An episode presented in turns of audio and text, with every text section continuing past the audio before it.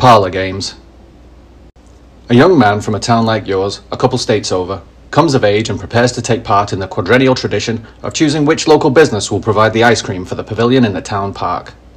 It is a time of much pageantry, and a fete is held where the local eateries set up stands to present their wares to the voting population of the town. The competition is always won by one of the two biggest diners in town, Old GOP Soda Pop Shop or the Très Chic D&CC's Cafe. The hero of our story is ready to do his part and make the right choice for the town, and he begins at the stall from Old GOP's. Maybe because his family has always eaten there. Maybe because the people that eat there are more similar to himself than those at D&CC's. Maybe it was because, even though he'd never been inside D&CC's, he was pretty sure they hated him in there. Nevertheless, he sidles up to the stall where the familiar looking, almost too friendly waitress is ready to impress him with their signature sundae. One frosty freedom fighter is brought right up, and our all American boy is stunned. First of all, he can see all the toppings he's heard about. There's the pro life syrup, the marriage protection sprinkles, some right gummy bear arms, all infused with essence of small government, chilled to a perfect temperature, frozen between xenophobic paranoia and distracted complacency, and generously dusted with religious nuts. Everything he's been told his mouth should water for.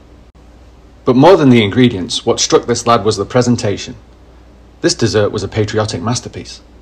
With flags and sparklers and reminders of those over there, to eat any other dessert would surely be un American.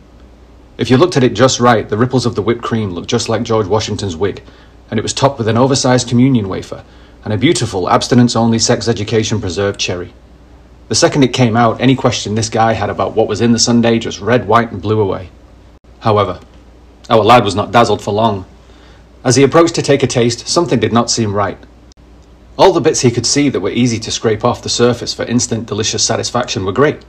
But the curled mass under all the decoration, and away from the featured ingredients, wasn't like any ice cream he'd seen. It seemed vaguely familiar, but his brain refused to recognize what he was being fed. It stank of corporate favors and bought congressmen. It had the consistency of a partially digested and regurgitated constitution. And was that a peanut or the Patriot Act? On further inspection, the fibrous matter binding it all together could well have been centralized banking and usury. As he was a smart chap, the spell was broken. The good fellow that he is, he decided to check out D&CC's stall, the trendier of the two joints with a hipper clientele. He knew about it from the flyers in old GOPs, claiming that the cherry pie was made of aborted fetuses, and the milkshake whippers were powered by the bodies of the founding fathers spinning in their graves. Another sundae was provided and was equally well presented. Designed by Shepard Fairey and accompanied by a Beyonce soundtrack, this was a hopeful treat, speaking of youth and future. Suitably impressed so far, our guy was ready to jump in, but he stopped himself. He'd learned from his experience at old GOPs, and he'd been to a Whole Foods once, he asked the disinterested waitress if he could see the ingredients and nutritional values, and with a gesture designed to make him feel every ounce of his privilege was duly provided with them. Wouldn't you know it? Ice cream. Real ice cream. Made with locally sourced ingredients, such as cream from Adam and Steve's Marriage Equality Dairy Farm, granulated universal healthcare sugar, some gun control eggs, which would only have hatched into monsters, all whipped up into a frenzy and drained of any warmth using media apparatus. No brainer for our boy, right? Or so he thought. But he started to look at the area in which it was prepared and didn't like what he saw. It was unsanitary. There were malodors very similar to the ones from the other place. The same filthy corporate utensils had been used, and there were sticky brown footprints running in between the two stalls. He investigated further. There were additives in the ice cream, like banker bonus preservatives, traces of Benghazi that must be something to do with gluten. The thing was so high on the government spending glycemic index that if everyone was forced to eat it, they'd get deficit diabetes. Once again, our boy is not happy. He's not even hungry anymore, and to be honest, he kind of hates ice cream now, but he's told he has to choose.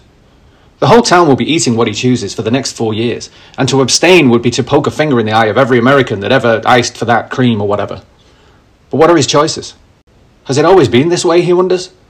Or have people only focused on the toppings so long that they've forgotten what ice cream is supposed to taste like? Both waitresses push their offerings towards him, as a waft of the sulphurous emissions that occur when the rights of the many are digested to nourish the greed of the few cause his vision to blur, and both waitresses and sundaes merge into one, and then back to two, two ice creams, one woman, one girl, two cup, two girls, one cup. He suddenly realizes what he's being fed and where he's seen it before.